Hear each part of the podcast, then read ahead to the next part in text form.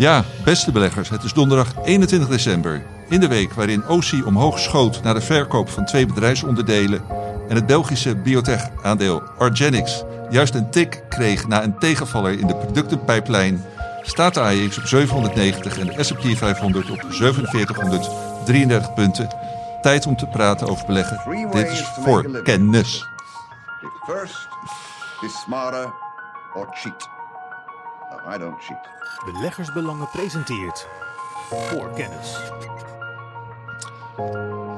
Ja, beste beleggers, leuk dat jullie er luisteren. Ik zit hier met eh, collega's Stefan Hendricks en Karel Merks. Met hen ga ik weer eh, drie hoofdonderwerpen bespreken. Eerst, wat zit er achter de opvallende koersbewegingen van de laatste maanden en hoe gaat het verder in 2024?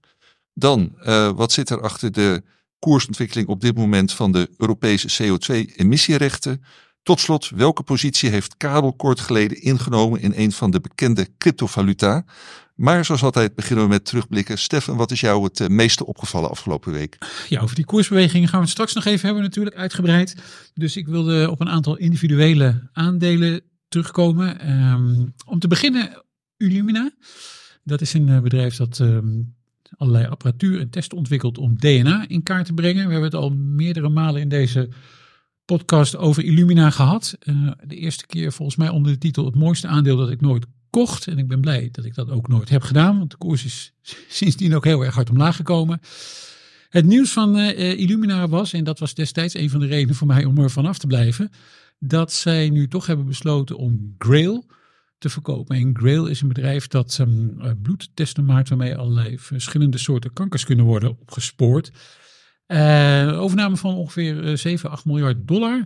Het probleem was dat zowel de Amerikaanse als de Europese kartelautoriteit eigenlijk niet echt heel erg zat te wachten op deze overname. Maar dat uh, Illumina die toch gewoon heeft doorgezet, ondanks dat ze nog geen goedkeuring hebben gehad. En dat was niet zo slim, want uiteindelijk hebben ze eind vorige week een zaak verloren in de VS.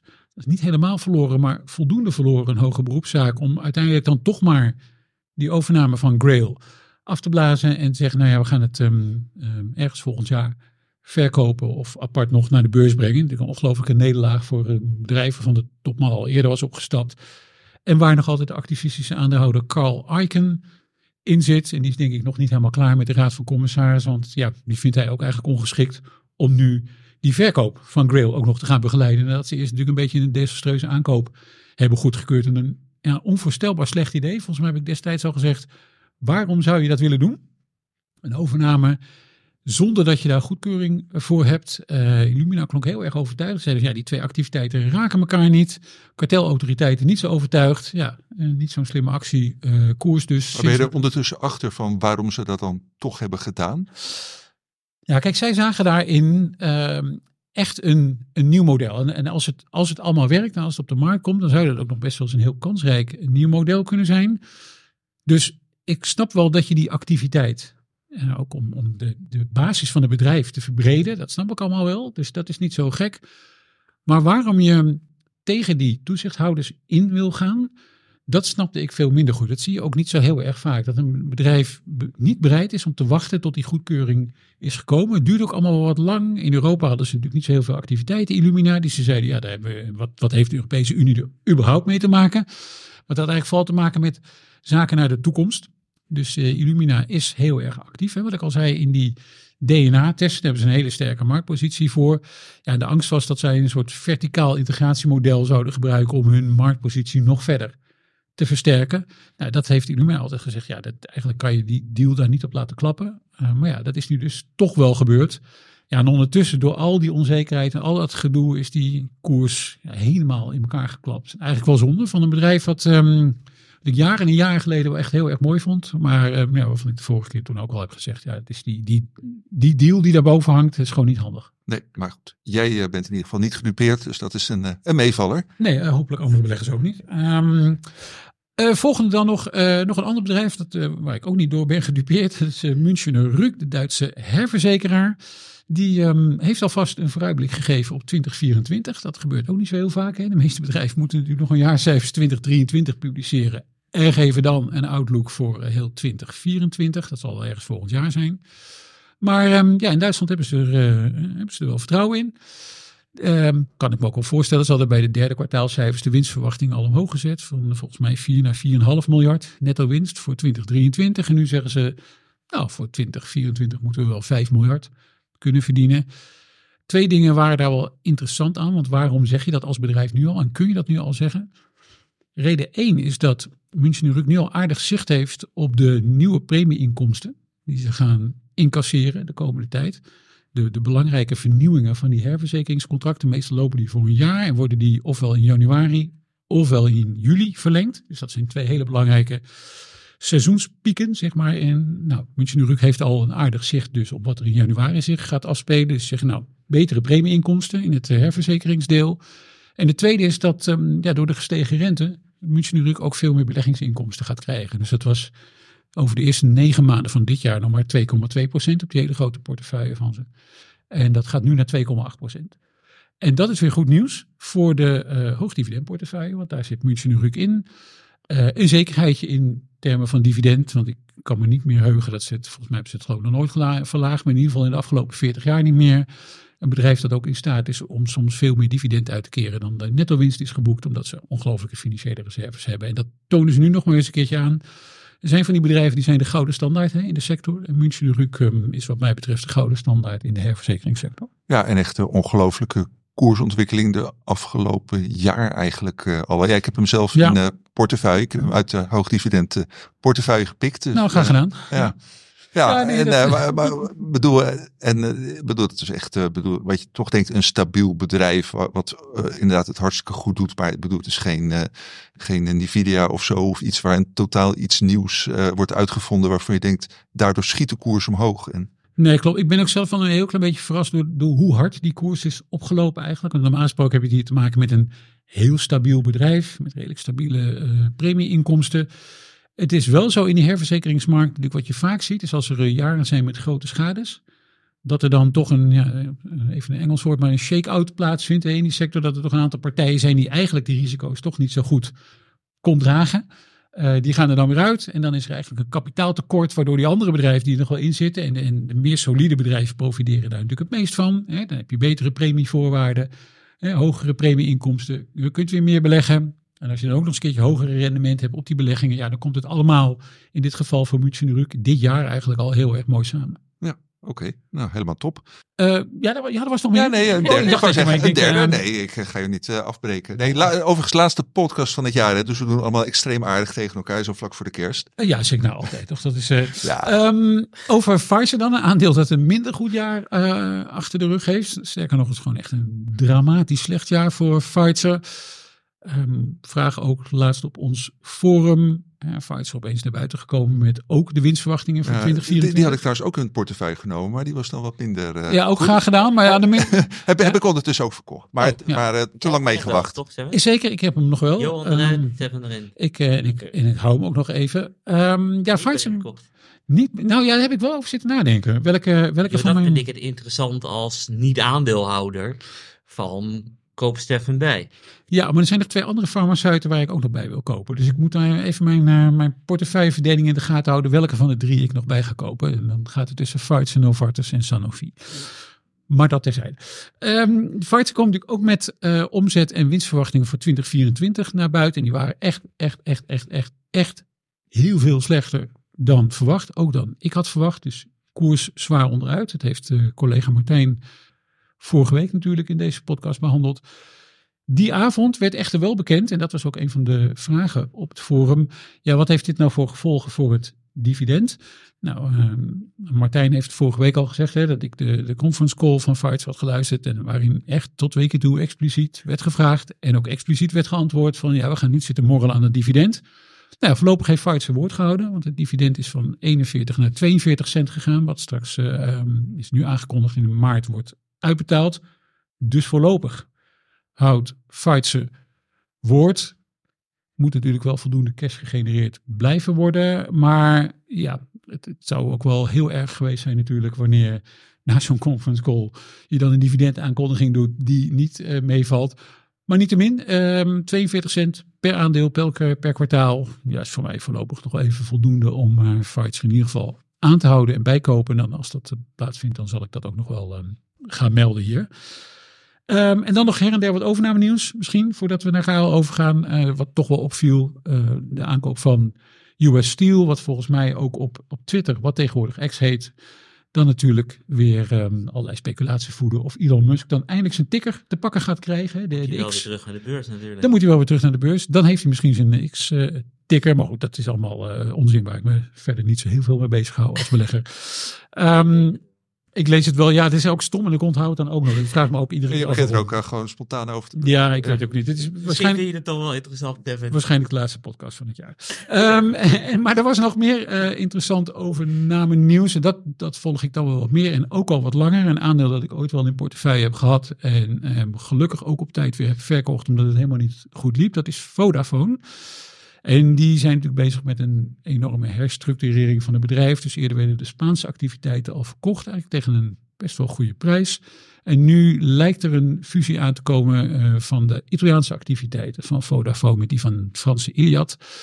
Ja, gaat Vodafone een beetje de goede kant op, zullen we maar zeggen, met het, eh, het opschonen van het bedrijf. Want het was eigenlijk een, een beetje een potpurri geworden van activiteiten waarin eh, wel wat meer lijn aangebracht zou moeten worden. Maar ehm, wie weet gaat dat nu nog, eh, nu nog verder.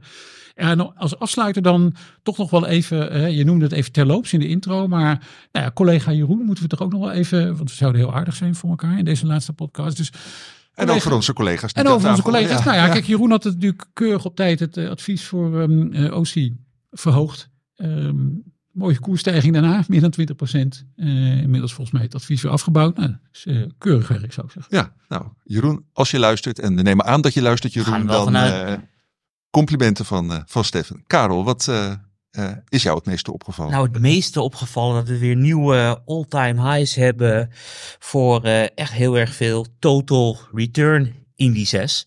Waaronder eh, de AX. En we kijken altijd naar de AX eh, zonder het dividend. Maar op het moment dat je aandeelhouder bent, dan heb je en de AX. En je krijgt natuurlijk ook de dividend van de aandelen die, waarvan de AX is opgebouwd. Dus dit betekent eigenlijk dat iedereen die een AX-ETF belegt, maakt niet uit wanneer je gekocht hebt, op de hoogste stand ooit staat. Dus dat is wel positief. En dat schijnen we nog wel eens te missen als we alleen naar de AX kijken die onder de 800 staat. Maar nieuwe all-time highs, dat is mooi. Ja, en eh, wanneer was de laatste top, eh, Karel? Oeh, als je dan het dividend vergeet, praat je over november of december 21. Ja, ja oké. En met dividend erbij was... eh, Ja, eh, gisteren of Oké, eergisteren. oké, ja, ja. Gewoon eergisteren, gewoon Ja. de hoogste stand eh, ooit. En er is, corrigeer je dat weer voor inflatie, dan hebben we nog een paar procenten te gaan. Ja. En dan kunnen we meteen even kijken of Stefan de financiële markten goed volgt. Er is één index in de wereld die een all-time high heeft bereikt. Inflatie gecorrigeerd. Dus ook koopkracht in stand gehouden. Wie is dat? En de aandelenindex? Aandelenindex. Geen idee. Frankrijk. De Kakara. Dus die doet het echt bovengemiddeld. Oh, die, had eh, ik niet, goed. al- die had ik ook niet zo 1, 2, 3 genoemd als ik echt had moeten gokken. Nee, dat hoeft ook niet, eh, Stefan. We gaan zo aardig aan het doen dat wij ook af en toe een beetje scherp naar elkaar moeten Ja, zijn. Hè? Anders wordt het ook wel saai. Hè? Die krijg Dat, ik eh, dan wel ja. weer terug voor jou. Daarnaast is me echt opgevallen. Deze uitzending nog. Ja, nee, ik ken je ook al eh, langer dan 15 jaar. Dus ik weet dat ik hem nog een keer voor mijn oren krijg. Maar wat me daarnaast echt is opgevallen afgelopen week. Is dat er steeds meer rederijen ervoor kiezen om niet meer langs eh, Jemen en Egypte te varen. Op hun tocht van Azië naar Europa. Maar dat ze ervoor kiezen om eh, nou ja, 10 à 14 dagen extra vaartijd eh, te nemen. En een rondje om Kaap de Goede Hoop te varen. En dat betekent een aantal dingen. dat de prijzen voor zeevervoer aan het stijgen zijn. Want op het moment dat je 10, 14 dagen extra moet varen, moet de brandstof worden vergoed. En uiteraard ook de bemanning. En daardoor stijgen de prijzen. Maar er zijn ook nog tweede orde effecten. Dat eh, op het moment dat jij een vracht hebt van Azië naar Europa. Dan duurt het ook weer extra tijd voordat het eh, containerschip weer helemaal terug is. Dus ja, dan zaten meerdere vracht op, vrachten te wachten op een schip. Nou ja, en de, en de scheep, schede- eh, rederij zegt dan van wie het meeste biedt, die mag als eerste mee. Dus we hadden afgelopen week echt fantastische aandelen voor, eh, fantastische stijgingen voor rederijen. En de grootste is natuurlijk Maersk. En die is gewoon eh 1 vijfde in waarde erbij gekomen. Er is gewoon 20% bij. En kleinere bedrijven zelfs eh 25 of 30%. Dus die profiteren daar enorm van. Dat Ja, is mij dat is ook wel, wel opgevallen. Ja, het interessante aan is, is, dat las ik dan weer vanuit de verzekeringshoek, Ja, dat het verzekeren van dit soort vrachten dan ook weer heel veel duurder wordt. Hè, langer onderweg, Ja. meer kosten. ja. Dus het is ook nog, het heeft, nou, zo'n zo'n simpele mededeling heeft echt wel veel verschillende gevolgen op allerlei deelmarkten. Nog. Ja, wel de komende weken gaat het natuurlijk ook wel weer doortikken, want we zien pas het begin. En volgens mij zijn nu de, de Britten en de Verenigde Staten bezig om die corridoren langs Egypte en Jemen een beetje veilig te houden. Maar de vraag is natuurlijk, lukt dat of lukt dat niet? Dus dat volg ik ook wel weer eh, met bijzondere belangstelling. En Karel, wil jij eh, meteen doorgaan met wat jij afgelopen week eh, voor eh, achtenswaardig in ons eh, mooie magazine hebt geschreven? Eh, helemaal niets. Helemaal niets. Nou, dan zijn we snel ik bedoel, klaar. eh, even één regeltje. Ik bedoel, ik ben voor het eerst vader geworden. Dus aan de Karel, week dat ik ja. eh, helemaal niks gedaan heb. Het belangrijkste nieuws uit deze podcast. Karel, Karel is vader geworden van een prachtige dochter. Klopt. Moeder en dochter maken het goed. En Karel ook. Vandaag Klopt. ook weer voor het eerst op kantoor. Eh Steffen, eh, heb jij wel wat gedaan in ons magazine deze week? Ja, je lokt me bijna uit om te zeggen ook niks. Nee, ehm, eh, nou laat ik één ding inderdaad even uitlichten. Weer de spread over Fancy.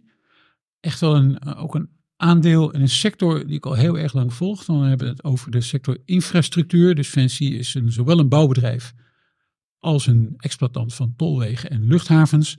En wat ik altijd wel grappig vind aan die bedrijven is de, de bulk van de omzet komt natuurlijk uit de bouw. En de bulk van de winst komt uit wat ze dan noemen die concessies. Hè, dus het exploiteren van die tolwegen en van die luchthavens. Ja, FNC heeft eigenlijk een heel erg eh, sterk jaar achter de rug. En heel erg interessant, en dat speelt ook voor komend jaar. En dat speelt ook voor een aandeel dat ik zelf in portefeuille heb, Eiffage. Want dat is de, de, de kleine broer van uh. Is de vraag of de Franse overheid er inderdaad in slaagt om een speciale infrastructuurbelasting in te voeren. Uh, want ja, dat is ook, toch ook wel een beetje een thema, denk ik, van deze tijd. Dat natuurlijk overheden her en der geld tekort komen. We hebben natuurlijk heel vaak in dat kader wel gehad over de Duitse overheid. Hè, waar, waar allerlei problematiek speelt met betrekking tot de begroting en alle trucs die daar zijn toegepast in het verleden. Maar ook in Frankrijk is het best lastig. Dus ook de Franse overheid probeert op allerlei verschillende manieren meer inkomsten te genereren. Een van die manieren is dus het belasten van wat ze dan noemen long distance infrastructure. Hè. Dus dat zijn echt uh, die, die snelwegnetten, dus niet korte tolbruggen, maar gewoon echt die, die lange stukken. Maar ja, daarvan heeft ook uh, Vinci al meerdere malen gezegd, ja, dat is eigenlijk helemaal niet wat er in die contracten staat die wij met de overheid hebben afgesproken. Dat, dat kan je niet zomaar doen. Dus al die tolwegexploitanten gaan dit soort wel, deze belasting wel aanvechten. En ik ben heel erg benieuwd wat daar komend jaar uit gaat komen. Het scheelt toch altijd wel een, een, een paar euro in de, in de koers als die doorgaat. Want het, het zal een belasting zijn die een jaar of vier loopt. Dus als die bedrijven erin slagen om die belasting omver te werpen, dan is dat gunstig. En dan is dat nog niet helemaal tijd voor een, uh, vreugdedansje. Uh, ook niet voor mij als aandeelhouder Eiffage. Want er is ook al wel weer wat gedoe over de verhoging van de tol die gegeven mag worden op die snelwegen. Waarvan Vinci onder andere heeft gezegd, nou ja, die gaat gewoon met de gebruikelijke formule, dus 70% van de inflatie. Nou, dat zou best aantikken als dat gebeurt. En de Franse minister van Infrastructuur, die dan weer op een radiostation zegt, nee, nee, nee, die gaan we echt wel beperken. Dus ja, je ziet dat toch wel in meer sectoren waar de overheid een redelijke invloed heeft. Een overheid die op zoek is naar geld. En het komt ons Nederlanders denk ik ook niet onbekend voor. Ja, daar komen er soms um, wat onhandige maatregelen, wat onprettige maatregelen en wat onzekerheid voor die sector. Dus dat is wel iets waar ik ook voor de rest van het jaar weer naar uitkijk. Ja, we gaan het uh, artikel in de show notes zetten. Voor kennis. Ja, het uh, eerste en meest uh, uitgebreide hoofdonderwerp heeft te maken met ja, opvallende koersbewegingen. die we zien eigenlijk vanaf zo, zo oktober, november, november, december. Extreem goede maanden in ieder geval voor de aandelenmarkt. En ja, Karel wilde dit onderwerp erg graag inleiden. Dus uh, Karel, ga je gang. Ja, klopt helemaal. Uh, Stefan heeft vooral gekeken van wat er de afgelopen, ja, ik denk vooral zeven weken gebeurd is. En ik wil een beetje laten zien van hoe die afgelopen zeven weken heeft kunnen gebeuren en wat er misschien nog in het vat zit. En daarvoor wil ik als eerste kijken naar de Bloomberg Financial Condition Index. Deze staat op de hoogste stand uh, van de afgelopen 52 weken.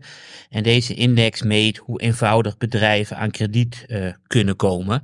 En het is nu dus het eenvoudigste van het afgelopen 52 weken. En ik ga een stuk of zes punten noemen. En ik zal ook die zes punten in grafiekvorm in de show notes zetten. En ik kan me aanraden om een keer die show notes te kijken. Want volgens mij wordt het deze keer wel erg goed. Want als ik nu naar links kijk bij Stefan, zie ik ook zoveel grafieken op zijn uh, A4'tjes voorbij komen. Dus volgens mij wordt het wel een hele leuke uitgebreide uh, show notes. En er zijn echt misschien ook wel vier, vijf redenen op te noemen van waarom uh, de financiële condities in de Verenigde Staten zo goed zijn. Ik heb nog vorige week of die week ervoor, en de laatste keer dat ik hier in de podcast zat, heb ik uh, gezegd dat een van de redenen is dat het begrotingstekort in de Verenigde Staten steeds groter wordt. Dus liep van 3, 4, 5 naar uh, een procent of 9 nu. Dus op het moment dat de overheid steeds meer uh, gaat uitgeven, wordt ook de economie natuurlijk steeds meer aangewakkerd. Dus dat wil ik sowieso ook noemen dat een belangrijke factor is. En um, voor sommige mensen wordt het nu even uh, goed opletten, want je komt het echt zelden tegen. Maar ik denk dat de reverse repo uh, bij de Amerikaanse Fed ook een belangrijk uh, punt is. En in Amerika heb je market money funds. Het is een soort cash geld vehicle, noem ik het maar eventjes. Alleen zo'n money market fund kan het geld bij twee manieren beleggen. Ze kunnen dus hun geld neerzetten bij de Amerikaanse overheid. Of ze kunnen dit geld neerzetten bij de Fed via een reverse repo. En zo'n money market fund kiest de first repo op het moment dat de rente van de first repo hoger is dan de rente uh, bij de Amerikaanse overheid. Alleen de Amerikaanse overheid, die rente komt tot stand met vraag en aanbod. En de first repo wordt uh, neergezet door de Fed van New York.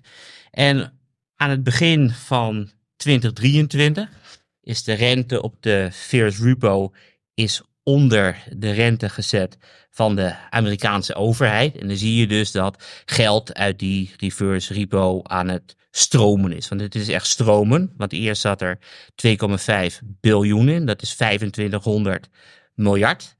En in 2023 is er inmiddels uh, 1750 miljard uitgestroomd. Dat is gewoon geld wat uh, richting de financiële markt, dus gewoon bij de overheid en weg bij de vet. En dat werkt best wel uh, stimulerend. Maar we hebben nog 700 miljoen over. En ik ben benieuwd uh, of dat er... Uh, 700 miljard? Miljard, ja. excuus. Heel, ja. heel scherp geluisterd, Johan. En dat is zeker wel een, een, punt. En dat is wel grappig, want als je dan kijkt op 1 januari 21, zat er echt 0 dollar in de first repo. En het is een van de dingen hoe ze de inflatie hebben besteden door gewoon geld uit het Amerikaanse systeem te trekken, bij de Fed neer te zetten. En als er dan tegen zit, stroomt het eruit. Ja. Nou, dat gaat om gigantische bedragen die de financiële markten Klopt. instromen. Klopt. En de tweede, wat de Fed watchers ook heel belangrijk vinden, ook de liquiditeit watchers, en best wel lastig is om te begrijpen, ook voor mezelf. Dus op het moment dat uh, Stefan die economie gestudeerd heeft. Uh, is heel lang geleden. Is heel lang geleden, maar wat die zegt van ja, op een gegeven moment, het was zeven weken geleden. Toen gaf de Amerikaanse minister van Financiën, uh, Yellen, gaf aan van we gaan vooral heel erg kortlopend schuldpapier uitgeven. En normaal denk je, we geven vijf jaar uit of we geven tien jaar uit. Maar zij geeft ook gewoon een heleboel leningen uit met een looptijd van uh, een paar maanden. En dat schijnt heel erg liquiditeit te uh, injecteren te werken. Volgens de, de, watchers. En toevallig net na die uitspraken van Jellen, toeval of niet, is de Nasdaq met ruim, ruim 15% gestegen. Dus ik moet nog precies een beetje uitkijken hoe dat werkt. Maar het is op zich wel fascinerend dat de mensen die er echt verstand hebben dit aangeven. En de, laatste twee puntjes die ik wil noemen, die hebben we natuurlijk allemaal uh, gezien. Dat is de vet. En op 1 december uh, zei Ron Powell, uh, nou ja, op het moment dat de Amerikaanse economie dit van mij vraagt, ga ik de rente verder verhogen. En dat is totaal niet, niet uitgesloten. En toen werd het opeens 13 december. En toen had hij zijn mening eh, aangepast van, hij zei letterlijk, eh, de rente heeft zijn eh, hoogtepunt eh, bereikt. En we zijn nu aan het eh, bespreken eh, wanneer de renteverlagingen gaan komen. En bij de Fed heb je altijd de dotplot, dus de stemmende leden van de Fed, die geven dan aan van waar zij de rente zien staan. En heb je gewoon een hele mooie grafiek met stipjes. En als je dan naar die stipjes kijkt, dan zie je dat de eerste renteverlaging in eh, maart 24 al gaat komen. Uiteraard eh, reageren de financiële markten veel te enthousiast. Dus de Fed Futures hebben al ingeprijsd eh, dat de eerste renteverlaging in januari komt. En dat vind ik op zich wel bizar. Want afgelopen jaar heeft Jeroen Paul meerdere keren gehad over supercore inflatie. En dat is dus inflatie zonder energie, zonder voedsel en zonder woonlasten. Die heeft echt tien jaar lang tussen de 1 en 2 eh, gefluctueerd. En die staat nu met 3,93 procent nog steeds eh, twee keer zo hoog als het doel van de Fed. En we gaan opeens eh, allemaal renteverlagingen Ja, inprijzen. en waarom doet hij dat, Karel? Nou, persoonlijk denk ik dat we dat nooit zullen weten. Maar ik ben altijd heel erg goed eh, in speculeren. Dus dat wil ik nu ook wel, eh, wel gaan doen. Eh, ik volg de wetkantoren in de Verenigde Staten. En op het moment dat jij zegt, ik denk dat Trump de verkiezingen gaat winnen, dan verdien je minder dan 50% eh, op je inleg. Zeg jij Joe Biden gaat winnen, dan verd- dan verdubbel je je inleg ruim. Dus je krijgt de minste winstkansen op het moment dat Trump wint. En dit betekent waarschijnlijk dat Trump eh, duidelijk voor ligt in de peilingen. En de Fed wil niet eh, politiek actief zijn. Maar Trump laat zo duidelijk eh, zien dat hij tegen de gevestigde orde is. Want ik kan me nog wel herinneren in 2018 dat Jerome Powell zei van ja, de rente staat al zo lang, zo extreem laag.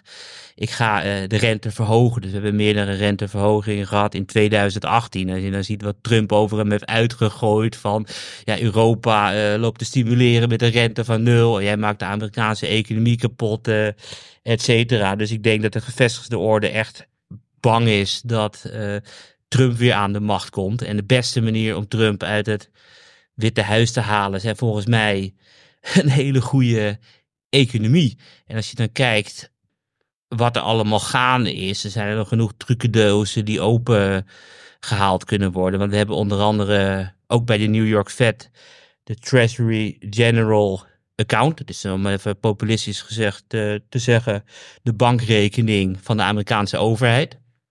En in de afgelopen half jaar heeft Janet Yellen 600 eh, miljard, ook miljard, dollar meer opgehaald uit de financiële markten dan dat het heeft uitgegeven. Dus de Amerikaanse overheid heeft ook nog een kans om gewoon 600 miljard over de markten uit te rollen. Wat natuurlijk ook een eh, enorme economische eh, meewind gaat geven. Dus ik denk dat ze gewoon echt bang zijn eh, voor de komende verkiezingen. Maar zoals ik net al zei, is puur speculatie. Oké, Wat is jouw mening, Stefan? Ik bedoel, je, heel nieuwsgierig hoe jij er tegenaan kijkt van waarom gebeuren die dingen eh, die er nu gebeuren. Want als je dan kijkt naar die financiële markt, je hebt wel wat zo uitdieper, maar er waren echt twee dingen die me echt, echt opvielen. Eén was de beste instroom ooit in een individuele ETF, dus de SPI, de SPY, die de ETF van de, de S&P 500 is, kwam gewoon 20 miljard op één, op één dag kwam erbij. En Ja. de, ik weet niet, wat was het vergeten, wat ook weer de ene hoogste stand was, maar ik die grafiek zag, dat is echt, echt bizar. En dan kijk je naar die credit spreads, dus van high yield. Die, zit, die zat een maand geleden nog 438 basispunten boven staatsobligaties. En nu is het eh, ja, 100 basispunten minder. Dus het is echt eh, heel heftig wat er gaande is. Nou, kijk, voordat die lange rente piekte zo ongeveer, dat is eigenlijk een beetje van wat ik gekeken heb, dit jaar, hè, ergens eind oktober. En dat was de tijd, volgens mij, dat ofwel Paul of iemand anders van de Federal Reserve zei, ja, de financiële markten zijn eigenlijk bezig een beetje het werk voor ons te doen. Met andere woorden, als die lange rente oploopt en de financieringslasten voor bedrijven en gezinnen nemen wat toe, dan remt de economie vanzelf al wat. En dat betekent dat wij misschien wat minder hoeven in te grijpen. Dus dat was misschien de eerste reden dat, dat de, de leden van de Federal Reserve die, die gaan over die renteverhoging. De Policy Committee zou kunnen zeggen, nou ja, misschien kunnen we wel eens denken aan, hè, nu de inflatie wat terugloopt en nu het lijkt onder controle te zijn, dat onze eerste gedachte niet meer is het verder verhogen van de rente, maar onze eerste gedachte misschien gaat naar het verlagen van de rente, omdat het aardig in de hand lijkt te zijn. Het probleem natuurlijk met financiële markten is op het moment, je hoeft maar één zo'n berichtje te geven en ja, de financiële markten kunnen dan met de interpretatie op de loop gaan, dat je echt tamelijk bizarre koersbewegingen krijgt. Want nu staat die Amerikaanse tienjaarsrente natuurlijk weer onder de 4%. Terwijl toen de Federal Reserve bestuurders hadden van ja, de markt doet een beetje ons werk, dan gingen we richting de 5%. Dus het is gewoon 100 basispunten afgegaan. Waarmee je eigenlijk als Federal Reserve weer min of meer terug bent bij af, denk ik. Uh, want ja, Karel noemde net ook al, die financiële condities, die worden niet verstrakt, maar die worden eerder wat soepeler. Ja, dat is eigenlijk dan volgens mij niet precies wat je wil. Ja, dan kun je natuurlijk op verschillende manieren kijken, zoals Karel net deed, uh, met een, uh, een, uh, een, enorme complottheorie natuurlijk. om Donald Trump uit het Witte Huis te houden. Nou, wie weet. Je zou ook kunnen zeggen, ik ga in eerste instantie dan maar uit van het, um, het, goede en het soms stupide in de mens. Dat is vaak wel een, betere verklaring voor allerlei onaangename en, en, en complotgedachten. Wat ik denk, ik, als je als Federal Reserve die rente zou willen verlagen, omdat je denkt dat, dat, dat daar aanleiding voor is, omdat de economie dusdanig gaat vertragen en inflatie dusdanig onder controle is, dat dat zou kunnen. Dan wil je dat volgens mij liever een beetje aan het begin van het jaar doen, van zo'n verkiezingsjaar, dan later in zo'n uh, verkiezingsjaar. Want dan wek je misschien echt heel erg de indruk dat je probeert die kandidaat die nu in het Witte Huis zit, om die daar te houden. Omdat je zegt, nou ja, dan stimuleren we die economie nog een beetje. En dan, ja, dan, past dat beter eigenlijk bij de zittende president dan bij um, zijn uitdager, wie dat dan ook mogen worden. Dus dat zou, dat zou een meer, ik zeggen, wat um, een goedaardige verklaring zijn voor renteverlagingen wat eerder in het jaar dan wat later in het jaar. Ja, dit maar dat is wel weer... politiek gedreven ook. Nou ja, dat is natuurlijk wel, dat, dat is geen onbekend fenomeen. Hè? Dat, uh, dat weet Karel natuurlijk ook. Dat het, het is natuurlijk altijd voor een centrale bankpresident in uh, Amerika natuurlijk in zo'n verkiezingsjaar altijd een beetje lastig. Want als jij in juni, juli, augustus ergens die rente gaat verlagen en die verkiezingen zijn altijd in november. Ja, je, je, roept al snel de verdenking op je. Hè? Altijd door de uitdaging natuurlijk. Van ja, kijk, hè, zo wordt mijn tegenstander geholpen. Dus dat, het is altijd wel een beetje laveren ja. voor een centrale bank. Ja, maar dat moet echt wel inderdaad uit de hand lopen. Want we hebben wel in 2008 nog voor de verkiezingen wat steunmaatregelen gehad. Maar dat was natuurlijk een exceptionele Precies, situatie. En dan is iedereen heel... across the aisle, zoals ja, dat heet. Jij loste zei, ik zei speculatie. Ik zei die, ik weet niet dat het uh, zo is. Maar ik ben heel nieuwsgierig. Want ik heb wel eens uh, naar alle renteverlagingen van de Fed uh, ooit gekeken. En er was eigenlijk maar uh, één renteverlaging uh, van de Fed op een all-time high. En dat was in uh, 1998. Dus uh, Greenspan had bij de Azië-crisis de rente verlaagd, nog een keer een rente verlaagd. De S&P 500 bereikte een nieuwe hoogtestand ooit.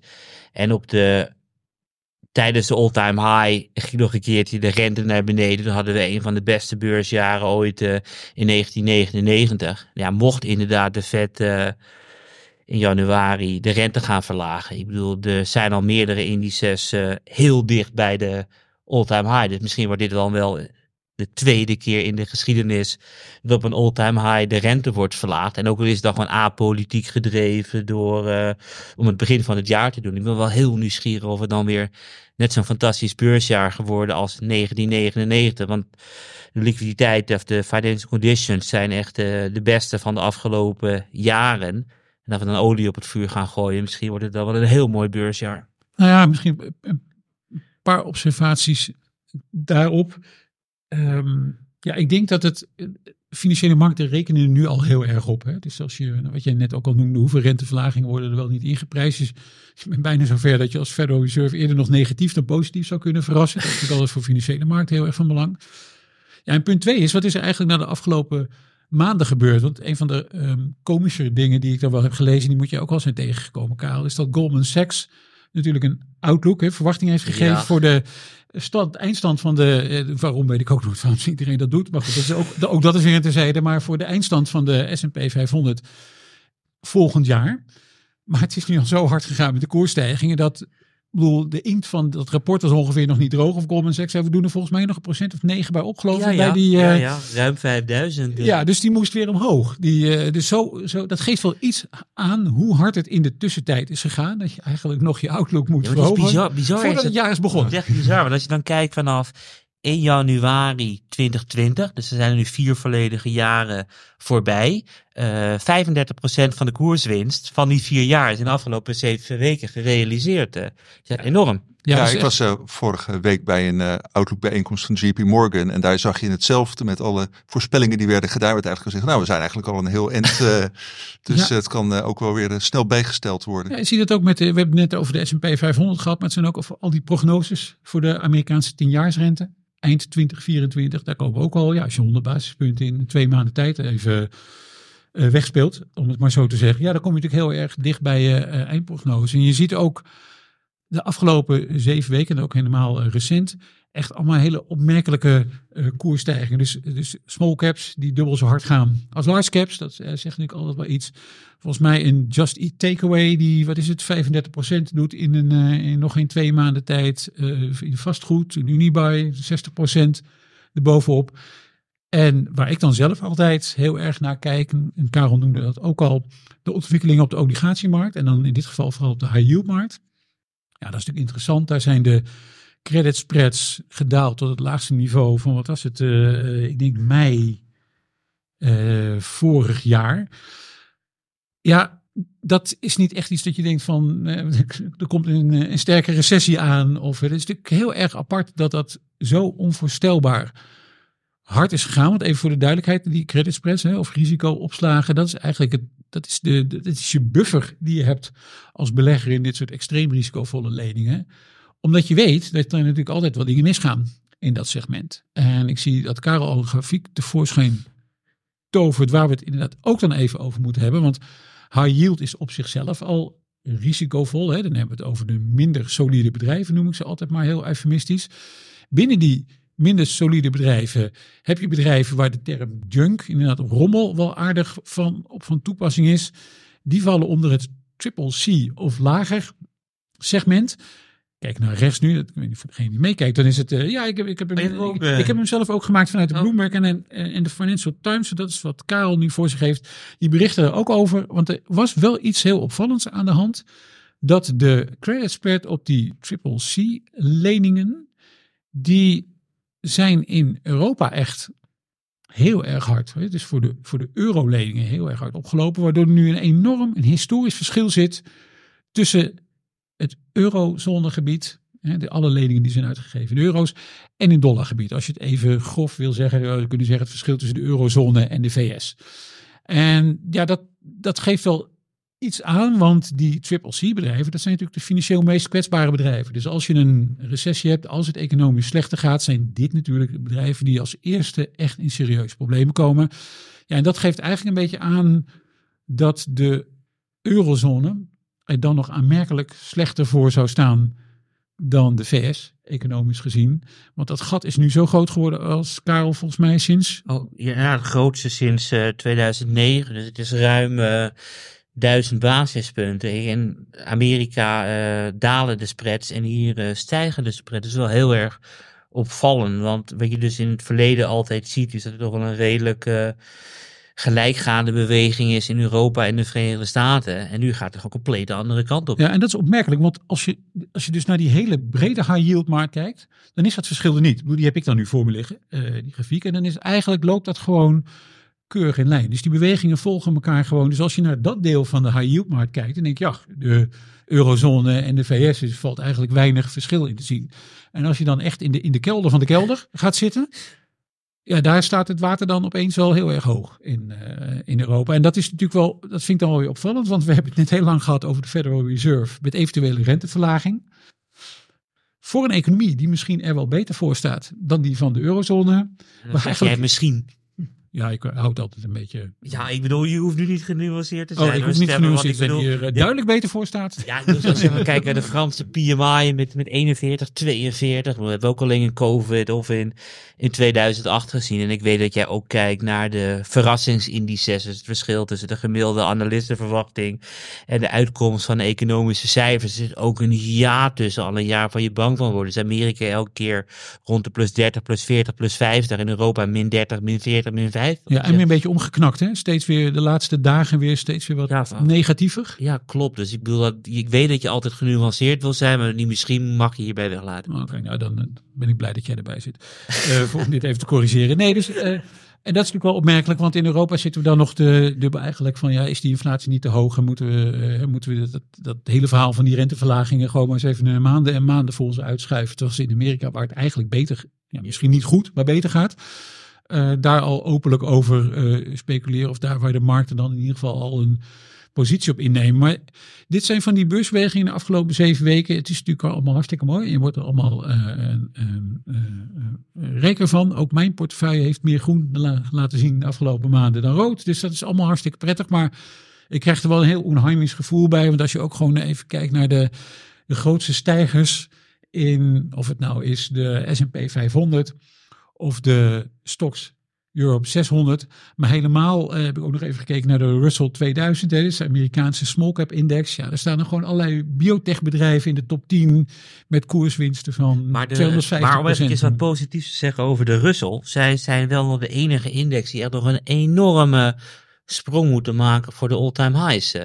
Dus ze hebben echt heel slecht gepresteerd over de afgelopen Ja, jaren. eh, voor de luisteraars, kijkers die dat niet weten, Russell 2000, zeg maar de, de mid- en small caps eh, in de VS. Ja, dat is Ja. dan eh, nummer eh, 1001 tot eh, nummer 3000. Ja, en dat is. Nee, dat klopt. Karel, die was natuurlijk ver weg van die all-time high. Dat had ook wel een reden natuurlijk, want die eh, Russell eh, 2000-index die wordt ook nog wel bevolkt door een aantal, een groot aantal hopeloze gevallen, bedrijven die gewoon nog verliesgevend zijn. Ja, en daar gaat het dan natuurlijk echt heel erg hard. Dat zag je bijvoorbeeld in de biotech-sector, hè, waar je heel veel verliesgevende bedrijven hebt, die eigenlijk alleen maar door kunnen, ofwel door middel van een licentieovereenkomst met een farmaceut, of gewoon in één keer door een overname door een farmaceut, of door nog extra geld op te halen in de markt. Ja. Maar extra geld ophalen in de markt, als de rente hard stijgt, dat is voor die bedrijven heel erg zwaar. Dus, dus en die- extra zwaar natuurlijk, want we hebben bij de S&P 500, toen de rente eh, nul was, toen hebben bedrijven als Microsoft denken van ja, we gaan lekker eh, onze volledige schuld van 100 miljard 15 jaar lang eh, vastzetten. Dus als de rente stijgt, dan boeit het allemaal niet, want we hebben heel laag gefinancierd. Dat geldt voor de hele S&P 500. Weet je, als de rente nul is en je bent inderdaad een small cap, cap en jouw credit rating is niet zo goed, dan kan je ook niet voor 10, 20, 30 jaar geld lenen. Dus die, dus die rentestijging krijgen ze ook eerder voor Ja. de kiezer. Maar ja, als je Ja. nou alles gaat omdraaien, die rentedaling, krijgen ze ook sneller wind mee. Dus op het moment dat die rente verder daalt, krijgen ze misschien wel een enorme meewind. Ja. Eh, Karel Steffen, even een eh, punt van orde. Ik had, eh, we hadden Oh, afgesproken dat, dat we. Nee, nee, helemaal niet. Maar we, we hadden afgesproken dat we dit eh, punt uitgebreid zouden bespreken. Nou, daar- dat, dat hebben we gedaan. Volgens mij hebben jullie allebei heel veel eh, heel spannende grafieken gemaakt die we bij de show notes kunnen zetten. Ja. Ja, ja de, de, de, de grote vraag hierbij natuurlijk, eh, waar jullie ook mee bezig zijn, aangezien jullie ook weer persoonlijke tips gaan eh, geven in onze eh, eerste uitgave van het nieuwe jaar in week 1, is van ja, wat betekent dit voor, eh, voor 2024? Kunnen jullie allebei een, een tipje van de sluier oplichten hoe jullie eh, ja, denken dat dat jaar eruit gaat zien? Laat ik heel genuanceerd eh, nee, de opmerking... jij, genuanceerd. Ik ga genuanceerd doen. Ik ga gewoon jouw opmerking gebruiken. Ik bedoel, eh, de Fed is totaal eh, apolitiek. Daarom willen zij de verkiezingen niet beïnvloeden. Daarom zullen ze eerder dan later in 2024 de rente verlagen. En daardoor zul je zien dat deze beweging iets langer doorgaat dan dat de meeste beleggers denken. En ik speel erop met wat nieuwe dingen, maar dat kunt u lezen in de tijdschrift Beleggersbelangen. Editie 1 denk ik dat die tips Ja, uitkomen, toch? Absoluut, ja. Dank je, Stefan. Eh, jij eh, nog optimistischer? Eh, nee, zeker niet. Ehm, maar laat ik dan ook in ieder geval iets zeggen over de, de persoonlijke tips die ik voor komend jaar geef. Dat, daar heb ik eigenlijk twee thema's in. Het eerste is dat ik ook in die tips een aardige spreiding aan wil brengen. En ook ietsje defensiever ben in de zin dat ik vooral heel erg op zoek ben geweest naar bedrijven met een hele solide financiële positie. Want of de rente nu stijgt of dat de economie nu wat terugvalt, is het in ieder geval prettig om bedrijven te hebben die financieel wat tegen een stootje kunnen. Dus daar, eh, daar zullen mijn eh, tips voor het komend jaar zich op concentreren. Dit jaar had ik, eh, was het natuurlijk hartstikke leuk om een eh, KLE te hebben die, wat is het, 50, 60 procent de, de lucht in vliegt. Dat is ook heel erg fijn. Maar ehm, ik, ik reken niet voor mijn tips als geheel ook op niet zo'n enthousiast jaar als ik dit jaar had. Oké, dank jullie wel. Voor kennis. Het eh, tweede hoofdonderwerp wat we iets beknopter, desalniettemin heel grondig zullen eh, bespreken. Eh, Europese CO2-emissierechten. eh, eh, daar kunnen beleggers ook in, eh, in beleggen. En eh Steffen volgt die markt. Wat kun jij daarover zeggen, Steffen? Eh, ja, want toen wij, ehm, eh, ik had het daar nog vanmiddag met Karel over, met deze podcast begonnen, was in 2021. Toen hebben we eh, ergens, denk ik, de derde, vierde uitzending volgens mij voor het eerst het onderwerp van beleggen in die emissierechten op de agenda gezet. Dat kon toen nog niet. We hebben het toen al over gehad. Toen zagen we die koers al wel oplopen, maar je kon er als particulier nog niet in beleggen. Daar zijn we later nog een keertje op teruggekomen. In september van dit jaar, uit mijn hoofd zeg ik, of misschien augustus wel, kwam er dan eindelijk een product op de markt. De Wisdom Tree Carbon ETP, volgens mij. Eh, waarmee je eh, dus inderdaad in die Europese emissierechten kan beleggen. In een, index daarvan in ieder geval. En ehm, ja, die index, heb, ja, ik heb dat product altijd gevolgd. Karel heeft hem ook nog gevolgd, nog een keertje getipt. We zijn met eens in de zoveel tijd komen daarop terug. En wat mij dit jaar heel erg opviel, is dat die ehm, tot de afgelopen dagen eigenlijk, die ehm, Wisdom eh, Carbon en Tree Carbon ETP echt heel erg onder druk stond. Uiteraard als gevolg van de dalende prijzen van die Europese emissierechten. Dat, ik had het, moet het eerlijk zeggen, al een tijdje even niet zo heel erg scherp. Dus ik ben daar eens ingedoken van wat speelt daar nou eigenlijk in die markt dat het zo hard ging. Want vanaf de top, die, die emissierechten per ton, die stonden op ongeveer 98 eh, euro. Eh, em, februari van dit jaar, denk ik, die gingen toen bijna in de rechte lijn zo ongeveer terug naar 66. Nu zijn we ook in een paar dagen tijd weer opgelopen naar 76. Dat zijn hele opmerkelijke bewegingen. Dus toch even uitgezocht van wat zit daar nu achter. Nou, het zijn eigenlijk een paar ehm, brede trends. En we zullen proberen omwille van de tijd, Johan, eh, want ik kon er heel erg lang over praten. Maar ehm, laten we het tot een paar kortere trends beperken. Eh, om te beginnen neemt de, eh, is de economische activiteit in de eurozone natuurlijk niet heel erg hard gegroeid. Eh, is de um, ook zeggen, industriële productie komt wat onder druk te staan. Je hoeft maar, zoals ik eh, doe, ehm, een Duitse krant te lezen bijvoorbeeld. En het is natuurlijk allemaal kommer en kwel over Duitse, met name Duitse chemiebedrijven en andere industriële bedrijven die zeggen het is ontzettend duur om te produceren in de eurozone. Uiteraard een gevolg van de hoge energieprijzen. Ja, wat betekent dat? Het heeft een groot aantal gevolgen. Om te beginnen natuurlijk er leidt minder industriële productie ook tot minder vraag van bedrijven naar die eh, emissierechten. Uh, maar het heeft ook tot gevolg dat er minder stroom geproduceerd wordt. Dus ING had berekend dat dat over de eerste acht maanden van het jaar 4,5% minder stroom was geproduceerd in de eurozone. Dat op zichzelf is natuurlijk, geeft natuurlijk al neerwaartse druk op die emissierechten. En dan heb je ook nog eens een keertje daarbovenop de samenstelling van die energieproductie. Dus duurzame energieproductie is heel erg hard gestegen. En energieproductie uit andere bronnen is dan het aandeel daarin is weer heel erg gedaald. Dat betekent dus dat, dat je en minder stroomproductie hebt en de aard van die stroomproductie verandert. Dat zorgt allemaal voor neerwaartse druk op die uh, emissierechten. En dat zag je dan ook terug in uh, die uh, Wisdom Tree ETC en ook in, uiteraard in de prijzen van die emissierechten. Dat is een beetje even in vogelvlucht wat aan de vraagkant. Er zit natuurlijk ook nog wat aan de aanbodkant. Want er zit uh, voor iedereen die daarin geïnteresseerd is, kun je daar, uh, dat heb ik zelf ook gedaan, maar je kunt zo rustig anderhalve dag, twee dagen zoet zijn met alle reglementen van de Europese Unie door te lezen en amendementen op reglementen en daar weer aanpassingen op en nog uh, nieuwe besluiten. Dus het is een ongoing proces. Als je liefhebber bent, dan kun je daar zo ongeveer iedere dag wat nieuws vinden, denk ik. Je kunt er de kerstdagen mee vullen. Als je zou willen, zeker. Ja, ja. Even afhankelijk van de familieband natuurlijk. Maar uh, dus ik heb dat ook weer eens gedaan. En ja, wat je dus ziet is dat aan de aanbodkant is natuurlijk ook op korte termijn wel iets veranderd. Want we weten allemaal uh, dat sinds Rusland Oekraïne is binnengevallen, is men in Europa natuurlijk heel erg bezorgd geworden en geschrokken van het feit dat we zo afhankelijk zijn van die Russische aardgas. Dat moest veranderen. Dat werd dus de Repower EU plan. Dat plan moest gefinancierd worden. En een van de mogelijkheden om dat te financieren was om de veiling van die emissierechten voor de periode 2027-2030 uit mijn hoofd, om die naar voren te halen. Uh, dus het is niet dat er dan over die hele periode meer emissierechten worden uitgegeven. Het is alleen dat die veiling ervan eerder En dat moet, eigenlijk moeten die veilingen allemaal afgerold zijn, zo ergens uh, eind 2026. Dus wat zie je dan? Dat er wat meer in directe wordt. Volgend jaar zijn dat er uit mijn hoofd 86,7 miljoen van die uh, rechten, terwijl er gewoon normale 244 miljoen geveild worden. Met andere woorden, dat, dat aanbod neemt even tijdelijk toe. Uh, ja, en dan, dat is natuurlijk gewoon marktwerking. Dus dan uh, heeft dat ook een drukkend effect op de prijs. Dus je ziet dat op de relatief korte termijn een aantal ongunstige trends voor die markt zijn samengekomen.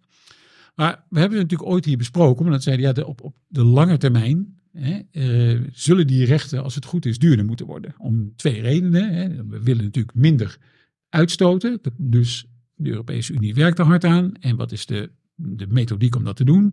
En dat weet, uh, nou, ik zal Karel niet spot zetten hier, maar dat was natuurlijk om de uh, uitgifte van die nieuwe emissierechten, om die wat terug te brengen. En dat gaat versneld. Dus dat was volgens mij vorig jaar met 2,2 procent en dat gaat vanaf volgend jaar met 4,3 procent moeten die worden teruggebracht. Dan komt er ook nog eens een keertje bij dat de luchtvaartsector, uh, die had een aantal gratis emissierechten. Dat heb je ook als bedrijf, die krijg je een gratis toegespeeld. Dat gaat ook uitgefaseerd worden. Dus die moeten na verloop van tijd uh, ook voor hun emissies gaan betalen. En dat betekent dat zij natuurlijk weer rechten zullen moeten gaan kopen. Dat, dus dat heeft op de middellange termijn wel weer een wat opwaarts effect.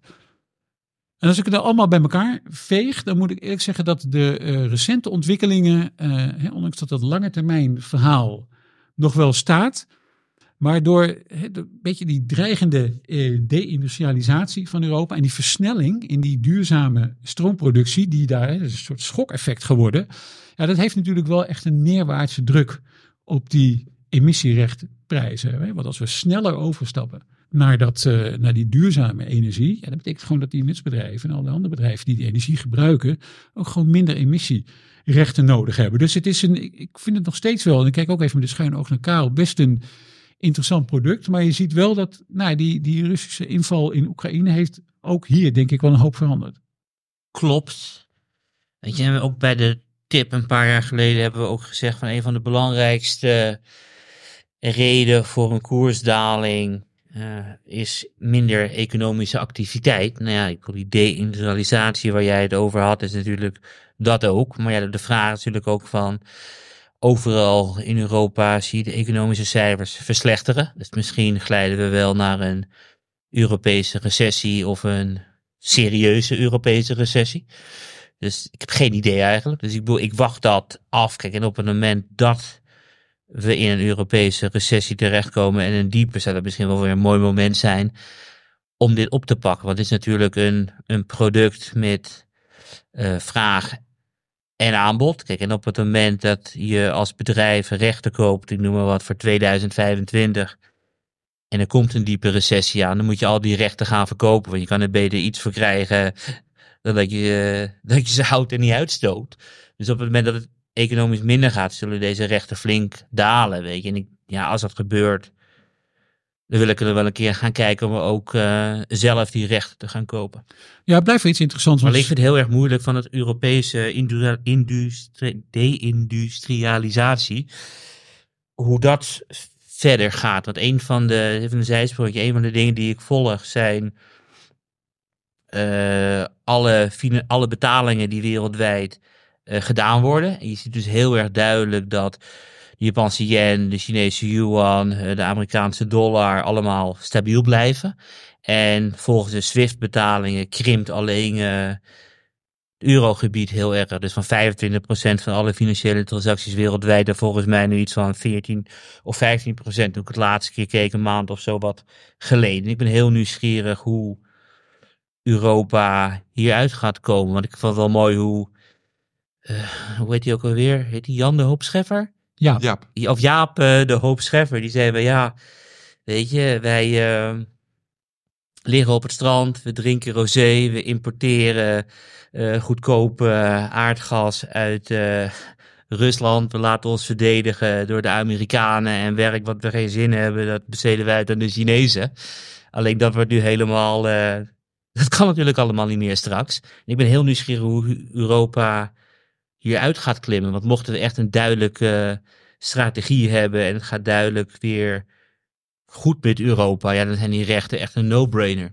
Ja, Als wij inderdaad een openluchtmuseum worden, dan moet je eraf blijven. Ja, nee, nee, dat ben ik met Karel eens. En het is natuurlijk ook een beetje een moving target, dit, dit product, omdat er ook zoveel verandert in die Europese regelgeving. Sommige dingen zie je wat verder van tevoren aankomen. Vanaf volgend jaar valt bijvoorbeeld scheepvaart ook onder, die, eh, onder dat regime van de emissierechten. Dat betekent dat daar ook weer eh, vraag naar is. Dus het, is, het blijft altijd wel in beweging. En in Europa zullen er ook altijd wel andere. Europa is nu eenmaal gewoon een. Ja, politiek is altijd compromissen natuurlijk. Maar in Europa met al die landen is dat helemaal een compromissenspel. Dus het is, er zal ook nog wel heel erg veel in veranderen. Dus het blijft een ongelooflijk interessant product om te volgen. Maar ik was inderdaad vooral verbaasd in een, in een jaar waarin natuurlijk aandelen eh, echt ongelooflijk goed presteren. En, en zelfs ook gewoon industriële bedrijven ook nog wel hard omhoog kunnen gaan. Dat die emissierechten dan zo onvoorstelbaar Ja, wat ik dus ook bedenk, en ik weet niet of het klopt hoor, want ik heb er nooit naar gekeken, dat het eind van het jaar voor deze markt wel heel erg belangrijk is. Want op het moment dat jij rechten hebt van 2023, die je niet gaat uitstoten, en ze liggen op de plank, die verkoop je natuurlijk eh, in de laatste weken van het jaar. Dus het lijkt me dat deze markt aan het eind van het jaar volatieler is dan, want je hebt een langere looptijd natuurlijk. Ik heb er niet over nagedacht. hoor. Wat is jouw mening als ik zo Nee, hard dat is, dat is er eentje die ik nog moet gaan. eh, dat zou ik nog eens even moeten uitzoeken. Ik weet Ja. niet of het, of het zo werkt, maar dat Nou ja, is gewoon een interessante de gedachte. Bloomberg gaan en Ja. kijken naar de gerealiseerde Ter- volatiliteit op weekbasis. ter afronding even eh, voor in ieder geval mijn duidelijkheid. Hopelijk voor de luisteraars ook. Jullie hadden het over de Wisdom Tree Carbon ETN. Ja, ETP, of Exchange ETP. Traded Product is het volgens mij, maar hij staat ook onder ETC. Dus, eh, Ja. Oké, nou we gaan hem in ieder geval in de show notes, in, de, in ja. de show notes zetten. En eh, ik proef dat wij niet aanraden om deze nu te kopen, maar ook niet om hem te verkopen als u hem heeft. ik, ik zit vooral te kijken op net een beetje als Karel, eh, op het moment om hem weer eh, te kopen, omdat ik er ergens nog wel in geloof. Want de, doelstellingen in Europa zijn natuurlijk wel dusdanig dat we, hè, we willen echt die, die uitstoot terugbrengen. Dat is wel echt een Europese prioriteit. Ehm, dus het is wel eentje die eh, hoog op mijn watchlist staat. En je moet altijd kijken naar de maximale winst. Want bedrijven moeten rechten kopen om uit te stoten. Maar je moet ook kijken wat de boete is. En als bedrijven uitstoten en geen rechten gekocht hebben. En ik geloof dat eh, toen ik er naar keek, was de boete 102 euro. Nou ja, Stefan zei, we hebben bijna de 100 bereikt. Dus ja, dan kom je dus op het niveau dat als je geen rechten hebt, dat je nauwelijks een boete hoeft te betalen. Dus dan weet je dat je aan de maximale bandbreedte van de winst zit. Ja. Nou, eh, jullie blijven het volgen en we blijven luisteraars en kijkers eh, op de hoogte houden. voor kennis. Ja, hebben we om binnen een uur te blijven eigenlijk alleen nog maar tijd voor de terugblik. Maar speciaal omdat het de laatste podcast van het jaar is en u ons eh, tussen kerst en oud en nieuw moet eh, missen. Niet omdat wij daar geen zin hebben, maar omdat eh, dit pand dan, dan gesloten is. Toch nog een derde hoofdonderwerp en eh, gaan we ook weer in volle breedte behandelen. Eh, Karel, jij hebt weer een, een terwijl ja, je een nieuwe, do of je nieuwe dochter, je dochter het levenslicht zag, Ja. gezien.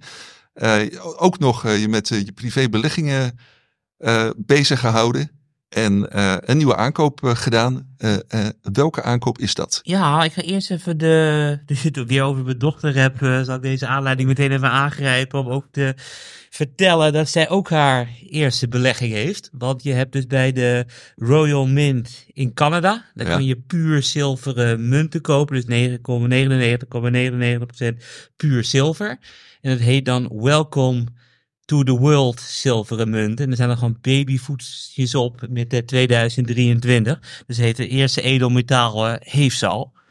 Eh, je kunt er niet vroeg genoeg mee eh, beginnen. Dat, Nee, eh, en misschien wordt dit ook wel een collectors item. Maar Ja. ik dwaal even helemaal af. In november heb ik een eh, privé een positie in bitcoin geopend. En ik heb eh, deze week, eh, nou ja, deze sector in mijn portefeuille uitgebreid met Ethereum. Het gaat me meer gewoon om de beleggingskansen. Maar voor de belegger die er nog niet helemaal in thuis is, zal ik even heel kort uitleggen wat het verschil is tussen Bitcoin en Ethereum.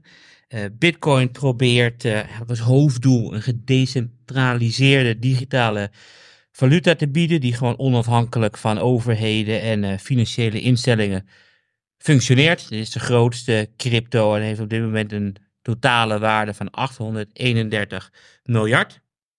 De ene grootste cryptocurrency is Ethereum.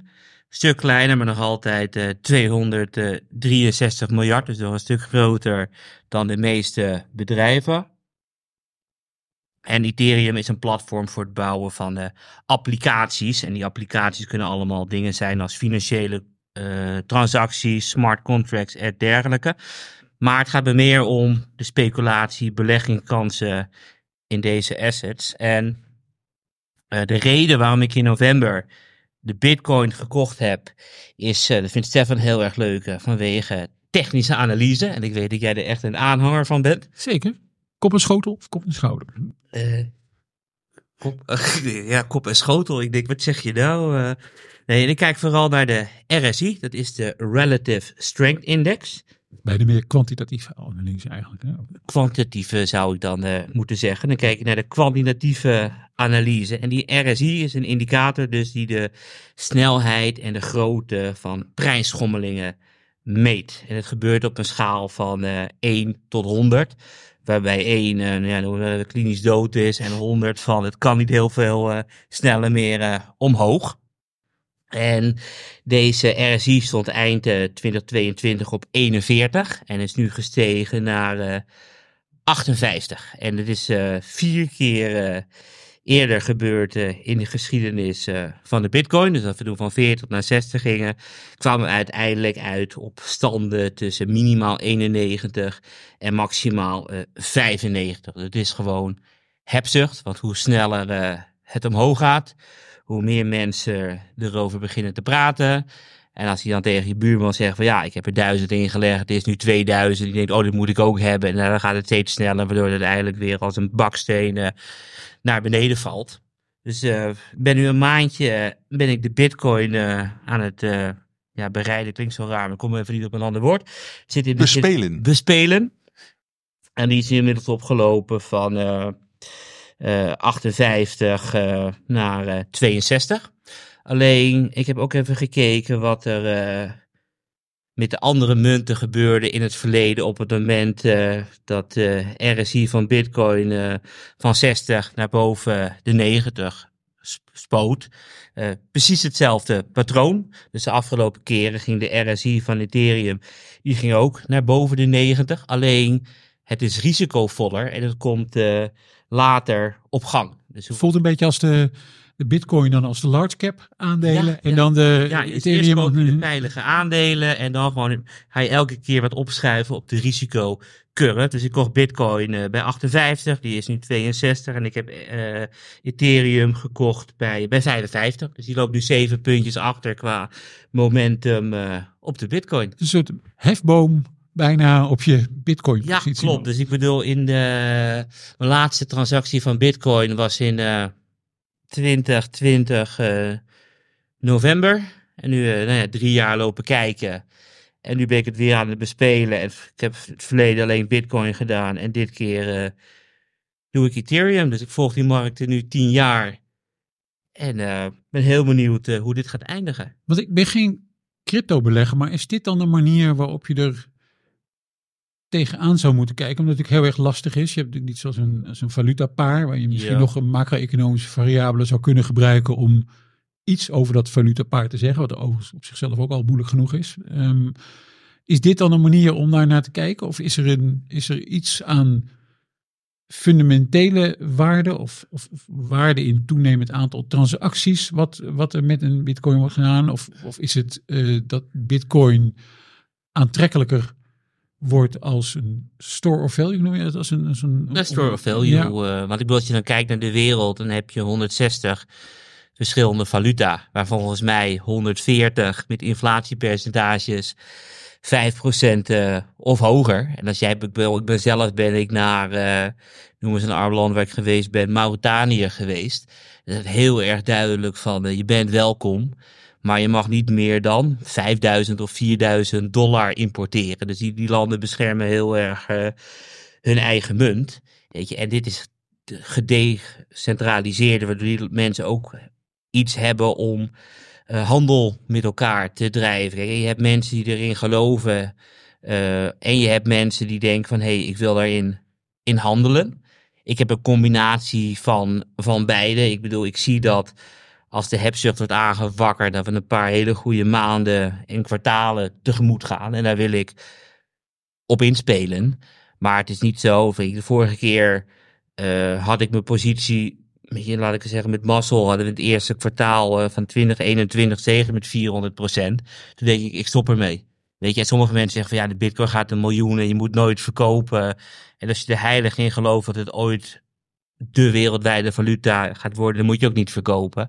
Maar ook met deze trade, als het weer een paar honderd procent stijgt in de komende maanden, ben ik ook weg. Maar betekent dat bijvoorbeeld ook als die RSI wel weer richting, eh, weet ik, 70, 80, 90 gaat, dat jij, is dat dan een Oh, dat- verkooptrigger? Ja, ja, dat is voor mij een verkooptrigger. En ik bedoel, we hebben nu 91, eh 94 gehad als, eh, als bandbreedte. Weet je, vorige keer verkocht ik eh, op 85, omdat ik denk van ja, weet je, als je de onderste uit de kant probeert te halen, krijg je de deksel op de neus. Weet je, en nu denk, ik, heb, ik, heb ik twee treetjes. Kijk, nu is mijn plan op het moment dat Bitcoin eh 85 is, gaat die eruit. Maar dan heb ik wel wat meer Ethereum, die vaak dan nog harder omhoog gaat. En ik weet niet of het werkt. Ik vind het ook wel belangrijk om te vertellen. Wat ik de afgelopen 25 jaar geleerd heb met beleggen, is dat het risicomanagement echt heel erg belangrijk is. Dus ik heb 1,8% startpositie in Bitcoin. Ik heb nu ook 1,8% eh, startpositie in Ethereum. Dus dat is 3,6. Dus gewoon 96% van mijn portefeuille zijn andere waarden. En dat heb ik op zich wel expres gedaan. Want stel dat ik het compleet